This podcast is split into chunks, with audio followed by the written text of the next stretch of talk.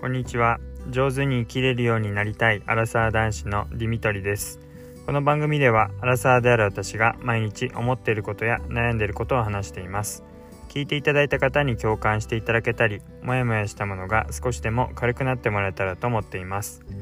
こんにちは。1月の9日日曜日の、えー、お昼もう1時になりますね、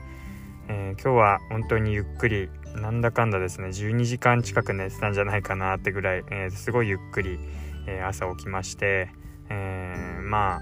お正月中もこんな感じで寝てたので、まあ、また お正月休みの感覚が戻ってきたなっていう感じですが、はい、体力は十分回復しました、え皆さんもゆっくりできていますでしょうか？あの日中は本当にかなりあったかいですね。本当にまあ朝だからじゃないってのもあるかもしれないですが、えー、日があってかなりあったかいです。それでもまだ、えー、日陰には、えー、雪が凍っていたり、えアイスバーンの感じになっていてまだ、え滑って転ぶ可能性はあるなって、えやっぱり日が当たらないとずっと溶けないのか残っていますね、え皆さんも、え道歩く時や特に日陰なんかはまだ残ってますので気をつけてください。で昨日あのちょうど奥さんが妊娠中で、えー、検診の方に行ってでそろそろ、えー、予定日を過ぎたので、えー、まあ、促進剤を打ったりして出産する、まあ、その出産予定日が決まるんじゃないかってことで話をしました。で、まあ、そのつもりで昨日検診を、ま受けに行ったんですが結局ですねあの予定日っていうのはまだ決めないようです。というのはあの大事になってくるのが赤ちゃんの心拍が、えー、弱まっていないかどうかっていうところが大事みたいで、まあ、それで言うと昨日、まあ、うちの奥さんが検診しに行ったところちゃんと赤ちゃんの心音が確認できたので弱まっていないので、まあ、まだそんなに焦って産ませる必要はないですっていうことでただまあ予定日は過ぎてるのでいつ生まれてもわからない状態っていうところでまた3日後 3日後にまた検診の方に来てくださいっていうふうに言われていました。まあきっと、うん、3日後行って、うん、また変わらずにまた3日後っていう感じでなんかもう本当に予定日過ぎると週に1回だった検診が週に2回になるそうです。本当いつ生まれてもわからないなっていう状態の中でうんまあ私がどうしても仕事が始まってしまって、えー、送り迎えができないので奥さんのお母さんに、え、お願いしたりしながら、え、送り迎えを頼むかと思うんですが、うん、私がいるタイミングで生まれてくれたらいいんですが、まあ、なかなかそうもいかなそうなので、まあ、近いうちにきっと、え出産が来るだろうなというふうに分かりつつもいつだろうかなっていったところです。で、えっと、今日はですねあの昨日、まあ、ちょうど見終わったものもあるんですけどもこの正月休み中に、えー、Amazon プライムや Netflix で、えー、ハマったものについて、えー、話をしていきたいと思います。えっと、まずですね、まあ、ここの配信でも何回かに分けて話したんですが、えー、Amazon プライムではバチェラーですね、バチェラージャパンという、まあ、恋愛バラエティーなんですけども、一人の男性、素敵な、本当に、まあ、バチェラーって言われる、まあ、イケメンでお金もあって仕事もできてみたいな本当に全て揃ったような男性に対して15人ぐらいいたのかな、まあ、何人かの女性が、えー、まあ誰が一番その人に会うかっていうところで、まあ、お互いに駆け引きをしながらアピールをしていってでバチェラーは最後の1人になるまで、まあ、1人ずつこう落としていく。この人ではありませんってことで、まあ、落としていく。逆に、まあ、選んでいくっていうような、えそういう、まあ、恋愛バラエティーになってます。でまあもうシーズンがいくつかなっていてこれがシーズン4だったかなになるんですけども、うん、まあ結構、ま、比較的同年代はよく見てるんじゃないかなというふうに思うんですが、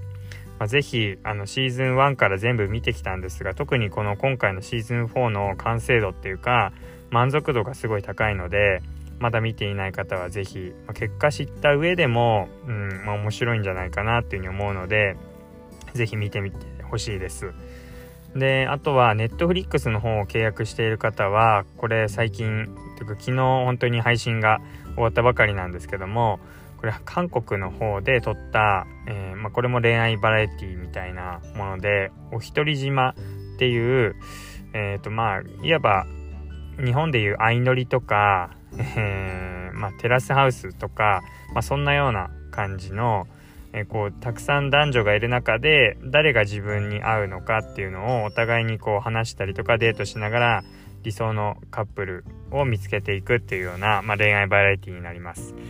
で結構ですねまずうん日本に比べてっていうか相乗りとかテラスハウスにテラスハウスに出てくるような男女に比べるとかなりレベルが高いですまず容姿かっこいい人とかやたらマッチョとか、えー、女性にしてもすごい美人とか、うん、なんかセクシーな人とかでまた経営者とかあの職業的にもちょっと大人な感じであのまずそういう、まあ、スペックが高いっていうとなんかうんなんか偉そうですけどなんかそうやってすごいテラスハウスかテラスハウスとかってなんかこう学生が出てるイメージがあるんですが、まあ、それに比べると結構本当にいい大人がちゃんと出てるなっていう感じのもともと男子が5名の女子が4名でスタートしたのかな。結局最終的に6対6になったんですが、えー、その6人と6人がまあ地獄島っていう まあなんかこう生活をしなきゃいけない本当に無人島みたいなところがあって、まあ、そこの中であのまあ一緒に生活を1週間ぐらい生活していくんですがお互いに1日1回ある投票でお互いのことを、まあ、好き同士になる。カップリングがされれば、まあ、1日天国島っていう、まあ、すごいホテルがあのヘリで行けるようなホテルがあって、まあ、そのホテルに行けるっていう。で、まあ、その実際にホテルに行った中でもいろいろやり取りをしてあこの人いい人だなとかあ意外と見えなかった部分あったなとかお互いに見定めていくっで最終的に、え、誰と一緒にこの島を出ていきたいかカップルになりたいかっていう風に話をしていく、え、そんな恋愛のバラエティになってます。で何が面白いかっていうとですねまあそこでのやり取りとか、まあ、やっぱりこう行き違いとかうまく気持ちが伝わらない部分とかもあってそこも面白いんですけど何よりもですねまあ一人まああの軽くネタバレというか、はい、話をすると、まあ、一人の男の人がですね主人公的な感じで、えー、すごい出てくるんですけども、まあ、その人が本当にダメダメそうに見えるんですがすごいストレートなまっすぐな純粋な人でその純粋さに、まあ、周りがどんどんどんどんこううんほだされるっていうかこうどんどん馴染んでいってあこの人が言ってるのは本当に純粋な気持ちからなんだっていうことが伝わっていって周りの人も変えてしまうっていうような、まあ、そういう様子が見えます。うんまあ、勘違いするとあの 日本でもしえー、本当に気がない人にやってしまうとストーカーになってしまって単純に嫌われてってなってしまうんですけどうんまあそうはならずにちゃんと思いが伝わるっていうところが、まあ、見ていてすごい面白いなってこっちもすっきりする幸福度が高い、えー、そんな番組になってます。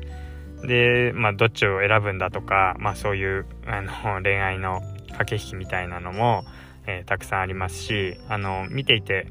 全部で8話ぐらいかな？そんなに長くもないしあのすごい楽しめる番組になってるので是非 Netflix 契約してる方は、えー、この「おひとり島」って韓国の恋愛バラエティ今ちょうどあの見ればランキング10位以内には入ってるかと思うので探しやすいかと思いますので是非見てみてください。